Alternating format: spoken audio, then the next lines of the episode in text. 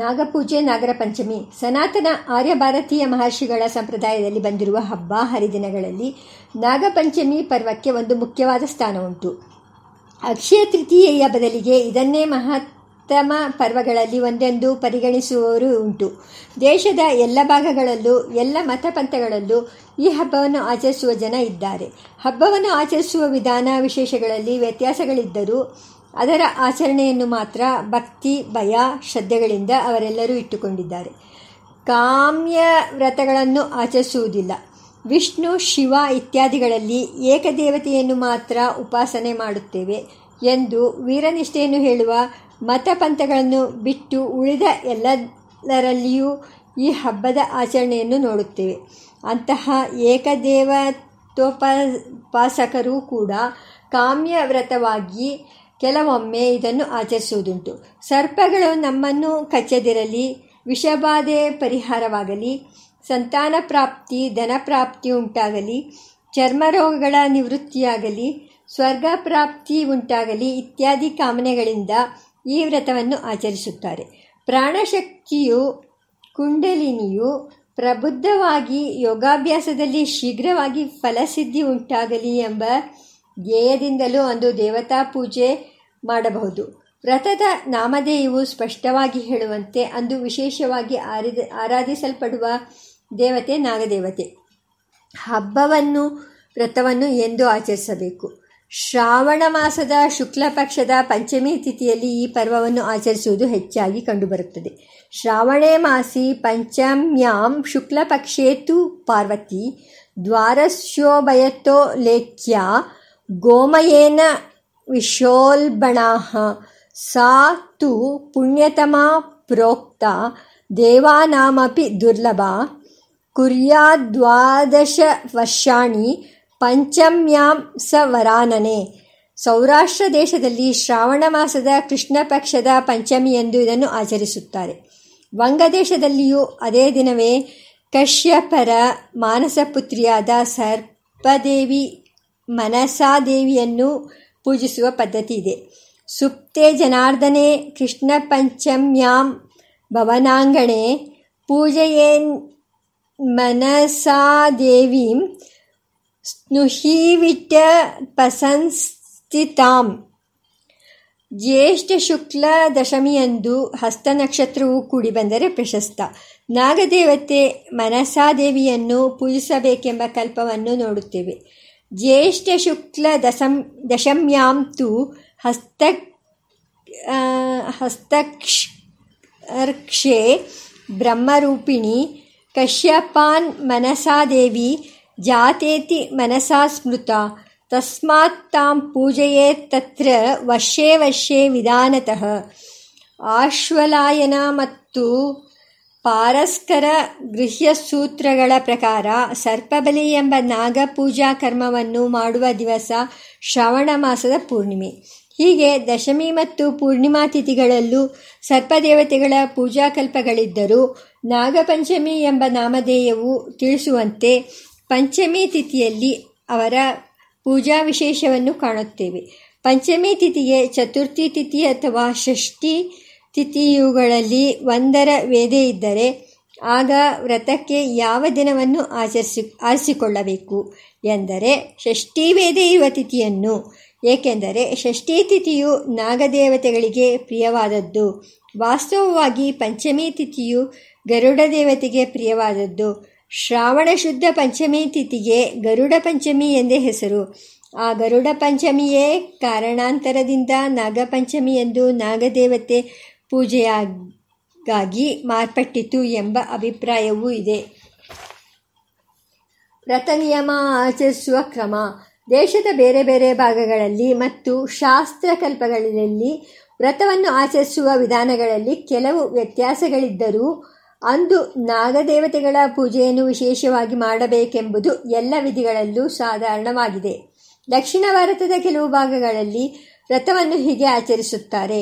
ಅಕ್ಕಿಯ ಹಿಟ್ಟಿನಿಂದ ಒಂದು ತೊಟ್ಟಿಲನ್ನು ಅಥವಾ ಬಟ್ಟಲನ್ನು ಮಾಡಿ ಅದರಲ್ಲಿ ಹಿಟ್ಟಿನಿಂದ ಮಾಡಿದ ಒಂದು ದೊಡ್ಡ ಮತ್ತು ಒಂದು ಚಿಕ್ಕ ನಾಗದೇವತಾ ವಿಗ್ರಹವನ್ನು ಇರಿಸುವುದು. ಆ ಸರ್ಪದೇವತೆ ವಿಗ್ರಹಗಳಿಗೆ ಹಾಲನ್ನು ಚಿಮುಕಿಸಿ ಪೂಜೆ ಮಾಡುವುದು.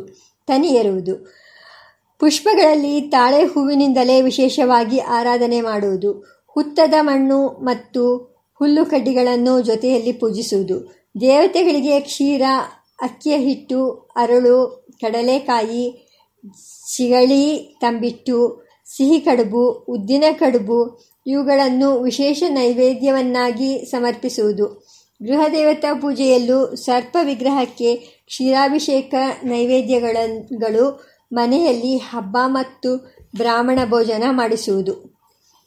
ಆ ದಿವಸ ಸೋದರ ಸೋದರಿಯರು ಒಂದು ಕಡೆ ಸೇರಿ ಪರಸ್ಪರ ಅಭಿನಂದನೆ ಮಾಡಬೇಕು. ಶರೀರದಲ್ಲಿ ಹೊಕ್ಕಳು, ಬೆನ್ನು ಮುಂತಾದ ಕೇಂದ್ರ ಸ್ಥಳಗಳಿಗೆ ತಾಳೆ ಹೂವಿನಿಂದ ಹಾಲನ್ನು ಚಿಮುಕಿಸಿ ಅವು ತಂಪಾಗಿರಲಿ ಎಂದು ಆಶೀರ್ವಾದ ಆಶಂಸೆಗಳನ್ನು ಆಶಂಸನೆಗಳನ್ನು ಮಾಡುವುದು, ಯಥೋಚಿತವಾಗಿ ನಮಸ್ಕಾರವನ್ನು ಆಶೀರ್ವಾದವನ್ನು ಮಾಡುವುದು.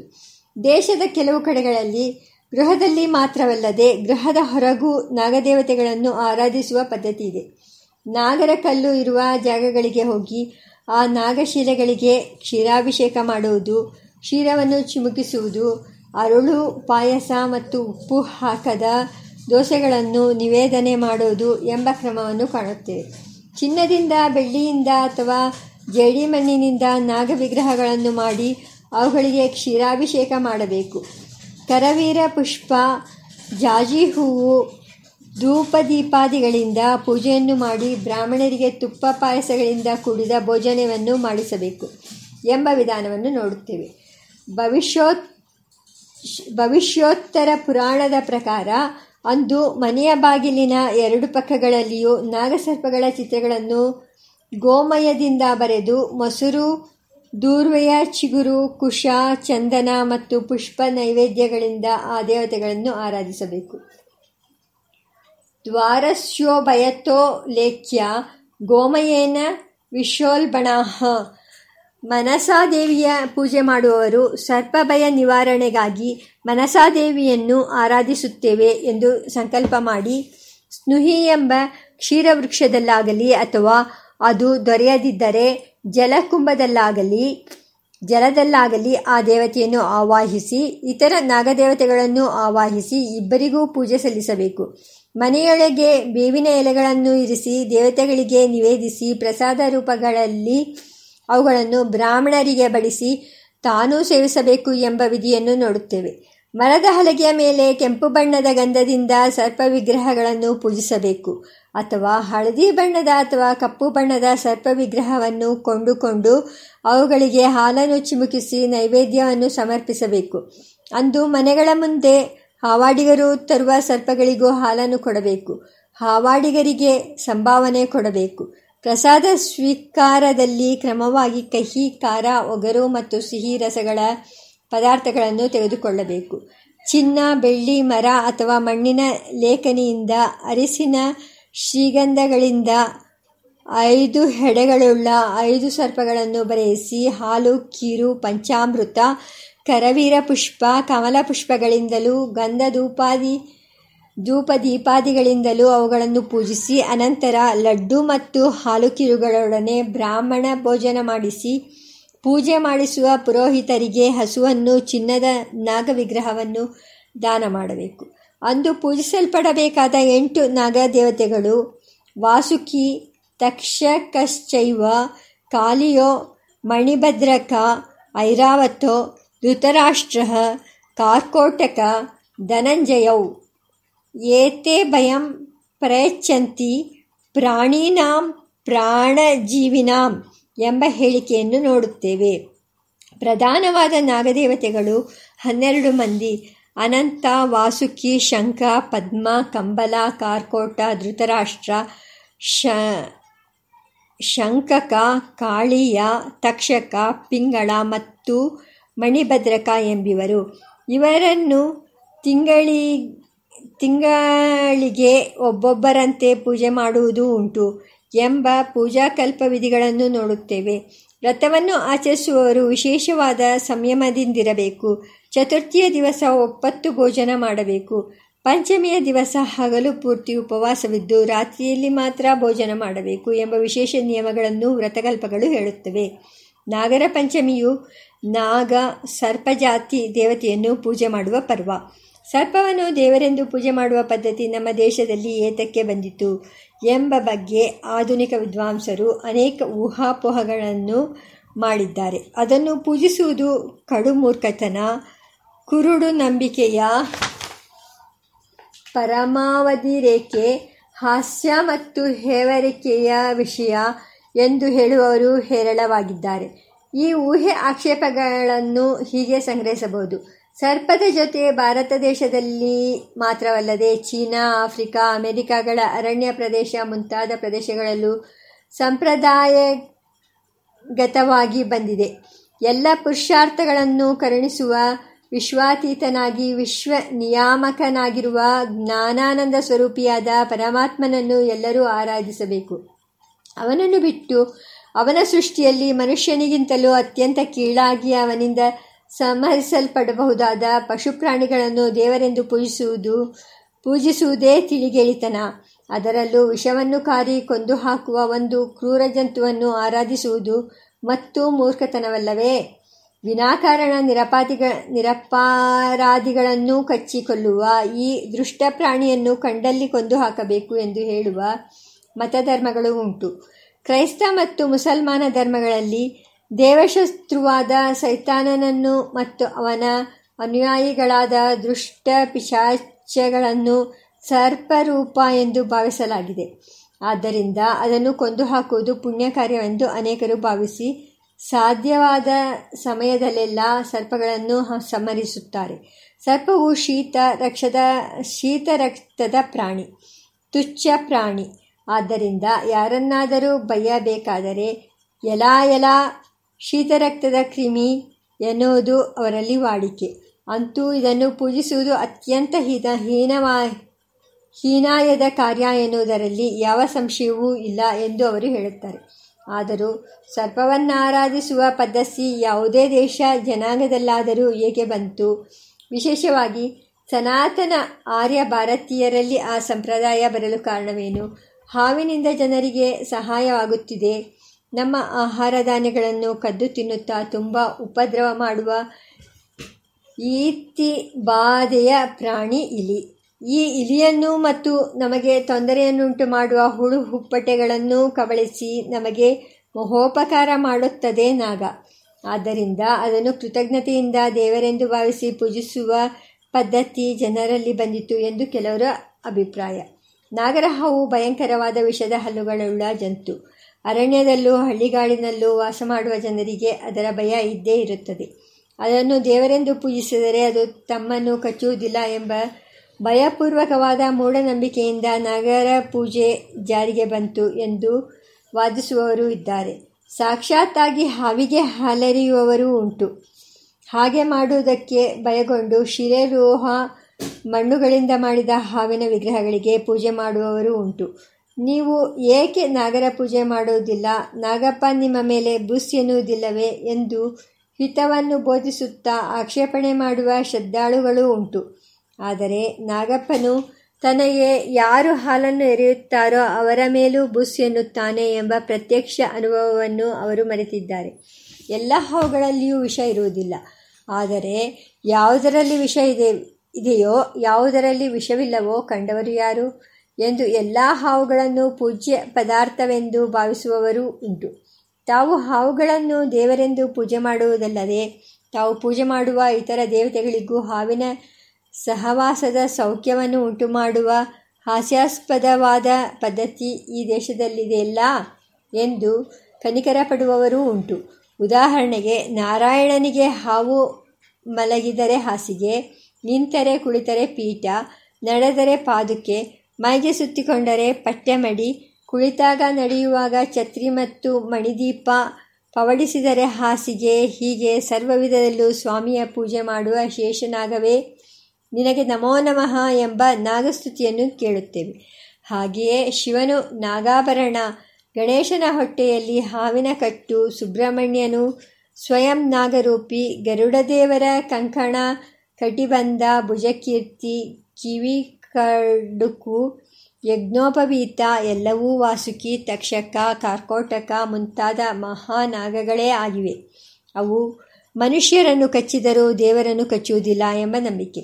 ಮನುಷ್ಯರು ನಿಜವಾದ ನಾಗರ ಹಾವಿಗೆ ಹೆದರಿದರೂ ನಾಗಾಭರಣವನ್ನು ಧರಿಸುವುದು, ನಾಗರ ಹಾವನ್ನು ಹೋಲುವಂಥ ಜಡೆಯನ್ನು ಹೆಣೆದುಕೊಳ್ಳುವುದು ಸನಾತನ ಆರ್ಯ ಭಾರತೀಯರಲ್ಲಿ ರೂಢಿಯಲ್ಲಿದೆ. ಈ ನಾಗಪೂಜೆಯು ಆರ್ಯರಲ್ಲಿ ಇರಲಿಲ್ಲ. ದ್ರಾವಿಡರಲ್ಲೂ, ಅದರಲ್ಲೂ ವಿಶೇಷವಾಗಿ ನಾಗ ಎಂದು ಕರೆಯಲ್ಪಡುವ ಕಾಡು ಜನರಲ್ಲೂ ವಾಡಿಕೆಯಲ್ಲಿತ್ತು. ಅನಂತರ ಕಾಲದಲ್ಲಿ ಆರ್ಯರು ಆ ದ್ರಾವಿಡ ಪದ್ಧತಿಯನ್ನು ತಮ್ಮ ಸಂಪ್ರದಾಯದಲ್ಲಿ ಸೇರಿಸಿಕೊಂಡು ಕೊಂಡರು ಎಂಬ ಚಮತ್ಕಾರದ ಚಾರಿತ್ರಿಕ ಸಿದ್ಧಾಂತವನ್ನು ಘೋಷಿಸುವವರು ಉಂಟು. ಇವರ ವಾದವು ಇನ್ನೂ ಮುಂದುವರಿಯುತ್ತದೆ. ಹೊರದೇಶದಿಂದ ಬಂದ ಆರ್ಯರು ಈ ದೇಶದ ದ್ರಾವಿಡರನ್ನು ನಾನಾ ಯುದ್ಧಗಳಲ್ಲಿ ಸೋಲಿಸಿ ದಮನ ಮಾಡಿದರು. ಹಾಗೆ ದಮನ ಮಾಡಲ್ಪಟ್ಟವರಲ್ಲಿ ನಾಗಜನಾಂಗದವರು ಸೇರುತ್ತಾರೆ. ತಾವು ನಾಗಜನಾಂಗದವರನ್ನು ತುಳಿದು ಹಾಕಿದೆವು ಎಂಬ ಅಹಂಕಾರವನ್ನು ಅವರು ಕಾಳಿಂಗನಾಗನವನ್ನು ಮರ್ದನ ಮಾಡುವ ಶ್ರೀಕೃಷ್ಣ ಕಥೆಯ ಮೂಲಕವೂ ಪ್ರದರ್ಶನ ಮಾಡಿದ್ದಾರೆ. ಆದರೂ ಏನಾಯಿತು? ಚರಿತ್ರೆಯ ಪುಟಗಳ ಪುಟಗಳನ್ನು ಗಮನಿಸಿ. ರೋಮನ್ನರು ಪಶುಬಲದಿಂದ ಗ್ರೀಕರನ್ನು ಪರಾಜಯಗೊಳಿಸಿದರು. ಆದರೆ ಸಂಸ್ಕೃತಿ ನಾಗರಿಕತೆಗಳಲ್ಲಿ ಗ್ರೀಕರದೇ ಮೇಲುಗೈ. ಆದ್ದರಿಂದ ಆ ಪ್ರಾಚೀನ ಗ್ರೀಕ್ ಸಂಸ್ಕೃತಿಯ ಮುಖ್ಯ ಅಂಶಗಳನ್ನೇ ರೋಮನ್ನರು ತಮ್ಮ ಸಂಸ್ಕೃತಿಯಲ್ಲಿ ಸೇರಿಸಿಕೊಳ್ಳಬೇಕಾಯಿತು.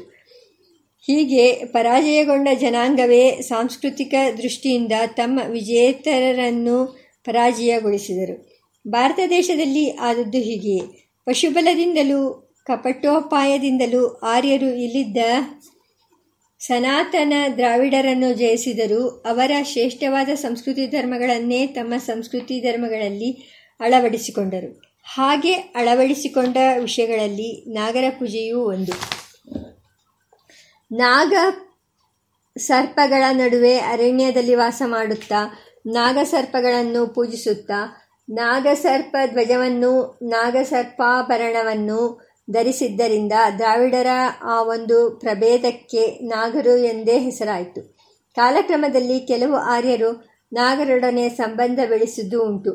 ಇದಕ್ಕೆ ಮಹಾಭಾರತದಲ್ಲಿ ಅರ್ಜುನನು ಉಲೂಪಿಯನ್ನು ಮದುವೆಯಾದದ್ದು, ನಾಗಲೋಕಕ್ಕೆ ಹೋದ ಭೀಮಸೇನನನ್ನು ನಾಗರಾಜನೇ ತಮ್ಮ ನೆಂಟನೆಂದು ಗೌರವಿಸಿದ್ದು ಮುಂತಾದವು ಉದಾಹರಣೆಗಳು. ಹಳೆಯ ಕಾಲದಲ್ಲಿ ಜನರಿಗೆ ವಿಜ್ಞಾನದ ಪ್ರಕಾಶ ಇರಲಿಲ್ಲ. ಆದ್ದರಿಂದ ಕೇವಲ ನಂಬಿಕೆಗಳ ಮೇಲೆ ಅವರ ಜೀವನ ನಡೆಯುತ್ತಿತ್ತು. ಆದರೆ ಈಗ ಹಾಗಲ್ಲ. ಬಗೆ ಬಗೆಯ ಸರ್ಪಜಾತಿಗಳ ಬಗ್ಗೆ ವೈಜ್ಞಾನಿಕ ಸಂಶೋಧನೆ ನಡೆದಿದೆ. ಅವುಗಳ ವಿಷಯ ವಿಷದ ಹಲ್ಲುಗಳಿಂದ ವಿಷಯವನ್ನು ಕಕ್ಕಿಸಿ ಔಷಧಿಗಾಗಿ ಬಳಸುತ್ತಿದ್ದೇವೆ. ಹಾವುಗಳನ್ನು ಸುಲಿದು ಅವುಗಳ ಚರ್ಮವನ್ನು ಬಳಸಿಕೊಳ್ಳುತ್ತಿದ್ದೇವೆ. ಅವುಗಳ ದೇಹದಲ್ಲಿರುವ ವಿಭಾಗಗಳನ್ನು ತೆಗೆದುಹಾಕಿ ಅವುಗಳ ಮಾಂಸದಿಂದ ತಮ್ಮ ಮಾಂಸವನ್ನು ಪೋಷಿಸಿಕೊಳ್ಳುವ ಮಹಾವಿಜ್ಞಾನಿ ಗುರು ಶಿಷ್ಯರು ಈಗ ಹೆಚ್ಚಾಗಿದ್ದಾರೆ.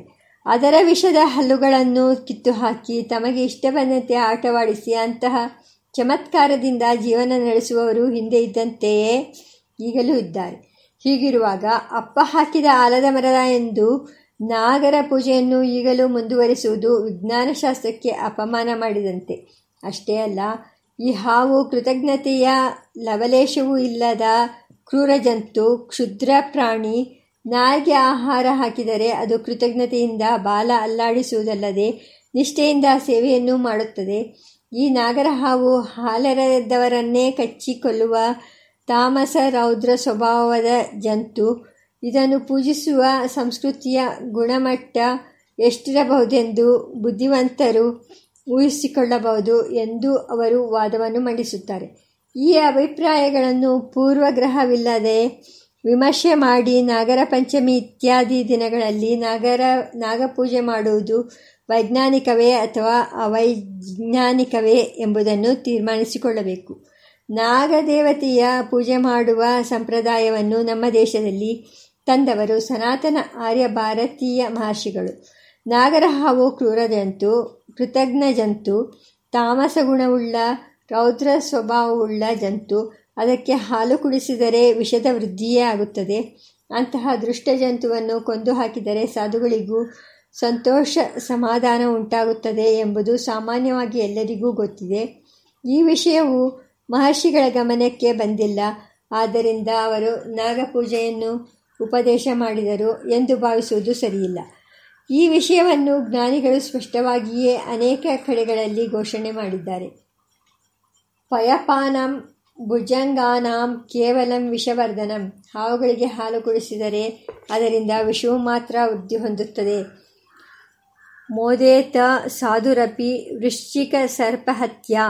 ಚೇಳು ಹಾವುಗಳನ್ನು ಕೊಂದರೆ ಅದರಿಂದ ಸಾಧುವಿಗೂ ಸಂತೋಷ ಉಂಟಾಗುತ್ತದೆ. ಹಾವು ಮೂಷಕ ಮಂಡೂಕ, ಮೂಷಕ ಮಂಡೂಕ, ಇಲಿ ಕಪ್ಪೆ ಮತ್ತು ಕೆಲವು ಕ್ರಿಮಿಕೀಟಗಳನ್ನು ತಿಂದು ಹಾಕಿ ನಮಗೆ ಉಪಕಾರ ಮಾಡುವುದರಿಂದ ಅದನ್ನು ಆರಾಧಿಸುವ ಪದ್ಧತಿ ಬಂತು ಎಂದು ಊಹಿಸುವುದು ಸರಿಯಲ್ಲ.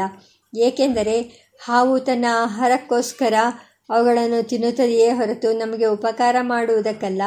ಇಲಿಯನ್ನು ತಿಂದು ಹಾಕುವ ಬೆಕ್ಕನ್ನು, ಗೃದ್ರವಾಯಸಗಳನ್ನು, ಗೃದ್ರವಾಯಸ ಹದ್ದು ಕಾಗೆ ಪೂಜಿಸಬೇಕೆಂದು ಜ್ಞಾನಿಗಳು ಹೇಳಿಲ್ಲ. ಹಾವು ತಮ್ಮನ್ನು ಕಚ್ಚುತ್ತದೆ ಎಂಬ ಭಯದಿಂದ ಅದನ್ನು ಆರಾಧಿಸುವ ಪದ್ಧತಿಯನ್ನು ಹಿಂದಿನವರು ತಂದರು ಎಂಬ ವಾದವೂ ಸರಿಯಿಲ್ಲ.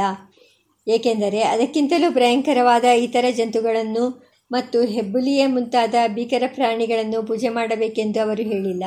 ನಮ್ಮ ಶಾಸ್ತ್ರಗಳಲ್ಲಿ ನಾಗರು, ಯಕ್ಷ, ಗಂಧರ್ವ ಮುಂತಾದವರು ದೇವಯೋನಿಗಳಲ್ಲಿ ಪರಿಗಣಿಸಲ್ಪಟ್ಟಿದ್ದಾರೆ. ಆದ್ದರಿಂದ ಅವರನ್ನು ಈಗ ನಮ್ಮ ದೇಶದಲ್ಲಿ ನಾಗ ಎಂದು ಕರೆಯಲ್ಪಟ್ಟಿರುವ ಕಾಡು ಜನರೆಂದು ಭಾವಿಸುವುದು ಅಶಾಸ್ತ್ರೀಯ. ಅದಕ್ಕೆ ಯಾವ ಪ್ರಾಮಾಣಿಕವಾದ ಆಧಾರವೂ ಇಲ್ಲ. ಆರ್ಯರು ತಮ್ಮನ್ನು ನಾಗರಾಜ್ ನಾಗ ಜನಾಂಗಕ್ಕಿಂತ ಉತ್ತಮರೆಂದು ಭಾವಿಸಿದ್ದರು. ಆ ಕಾಡು ಜನರನ್ನು ಮಟ್ಟ ಹಾಕಿಬಿಟ್ಟರು. ಆದ್ದರಿಂದ ಶ್ರೀಕೃಷ್ಣನು ಮಾಡಿದ ಕಾಳಿಂಗ ಮರ್ದನವು ನಾಗ ಜನಾಂಗವನ್ನು ಆರ್ಯ ಜನಾಂಗವು ತುಳಿದು ಹಾಕಿದ್ದರ ಸಂಕೇತ ಎಂದು ಕೆಲವರು ವಾದಿಸುವುದು ಕೂಡ ಕುರುಡುತನದ ಕಲ್ಪನಾ ವಿಲಾಸವೇ ಆಗಿದೆ. ಏಕೆಂದರೆ ಅದೇ ಆರ್ಯ ಮಹರ್ಷಿಗಳೇ ತಮ್ಮನ್ನು ಮನುಷ್ಯರೆಂದು, ನಾಗರನ್ನು ದೇವತೆಗಳೆಂದು ಕರೆದಿದ್ದಾರೆ. ತಾವು ನಾಗರಿಗಿಂತ ಉತ್ತಮರು, ತಮಗಿಂತ ಅಧಮರಾದ ನಾಗರನ್ನು ತುಳಿದು ಹಾಕಿದವರು ಎಂಬ ಅಭಿಪ್ರಾಯವನ್ನು ಅವರು ಎಲ್ಲಿಯೂ ಹೇಳಿಲ್ಲ. ಶ್ರೀಕೃಷ್ಣನು ಎಲ್ಲ ನಾಗಗಳನ್ನು ಮರ್ದನ ಮಾಡಲಿಲ್ಲ. ವಿಷ್ಣು, ಶಿವ ಮುಂತಾದ ದೇವತೆಗಳಿಗೆ ಹಾಸಿಗೆ, ಆಭರಣ ಮುಂತಾದ ರೂಪದಲ್ಲಿ ಹಾವನ್ನು ಕಲ್ಪಿಸಿಕೊಂಡಿರುವುದು ಹಾಸ್ಯಾಸ್ಪದ ಎಂದು ಕೆಲವರು ಟೀಕೆ ಮಾಡಿರುವುದು ವಿವೇಕಪೂರ್ಣವಾಗಿಲ್ಲ. ಜ್ಞಾನಿಗಳು ಭಗವಂತನ ಹಾಸಿಗೆ, ಭಗವಂತನ ಆಭರಣ ಎಂದು ಹೇಳಿರುವ ನಾಗಸರ್ಪದ ನಿಜ ಸ್ವರೂಪ ತಿಳಿದಾಗ ಹಾಗೆ ಟೀಕೆ ಮಾಡುವ ಚಟ ತಪ್ಪುತ್ತದೆ. ಹಾಗಾದರೆ ಆರ್ಯ ಮಹರ್ಷಿಗಳು ಆರಾಧಿಸಬೇಕೆಂದು ಉಪದೇಶ ಮಾಡುವ ನಾಗಸರ್ಪವು ಯಾವುದು? ನಾವು ಲೋಕದಲ್ಲಿ ನೋಡುತ್ತಿರುವ ನಾಗರ ಹಾವುಗಳೇ ಅವು ಎಂದು ಮೊದಲಿಗೆ ತೋರುತ್ತದೆ. ಆದರೆ ಮಹರ್ಷಿಗಳ ಗ್ರಂಥದಲ್ಲಿ ಹೇಳಲ್ಪಟ್ಟಿರುವ ನಾಗರಾಜ ಆದಿಶೇಷನಿಗೆ ಐದು ಹೆಡೆಗಳು, ಏಳು ಹೆಡೆಗಳು, ಸಾವಿರ ಹೆಡೆಗಳು, ಪುರುಷಾಕಾರ ಮತ್ತು ಸರ್ಪಾಕಾರ ಎರಡೂ ಸೇರಿರುವ ಮೂರ್ತಿ, ಅವನು ಇತ್ಯಾದಿ ವರ್ಣನೆಗಳನ್ನು ನೋಡುತ್ತೇವೆ. ಲೋಕದಲ್ಲಿ ನಾವು ನೋಡುತ್ತಿರುವ ನಾಗರ ಹಾವುಗಳಲ್ಲಿ ಈ ಲಕ್ಷಣಗಳು ಇಲ್ಲ. ಅದು ಹೇಗಾದರೂ ಇರಲಿ, ಜ್ಞಾನಿಗಳು ಆರಾಧಿಸಬೇಕೆಂದು ಹೇಳಿರುವ ನಾಗಸರ್ಪದ ಮೂಲವನ್ನು ಜ್ಞಾನಭೂಮಿಯಲ್ಲಿಯೇ ಹುಡುಕಿ ತಿಳಿಯಬೇಕು. ಭೌತಿಕ ಪ್ರಪಂಚದಲ್ಲಿ ಅದರ ಸರಿಯಾದ ಪರಿಚಯ ಸಿಕ್ಕುವುದಿಲ್ಲ. ಆಧ್ಯಾತ್ಮ ಕ್ಷೇತ್ರದವನ್ನು ಪ್ರವೇಶ ಮಾಡಿದಾಗಲೇ ಅದರ ಪ್ರಾಮಾಣಿಕ ಸ್ವರೂಪ ತಿಳಿಯುವುದು.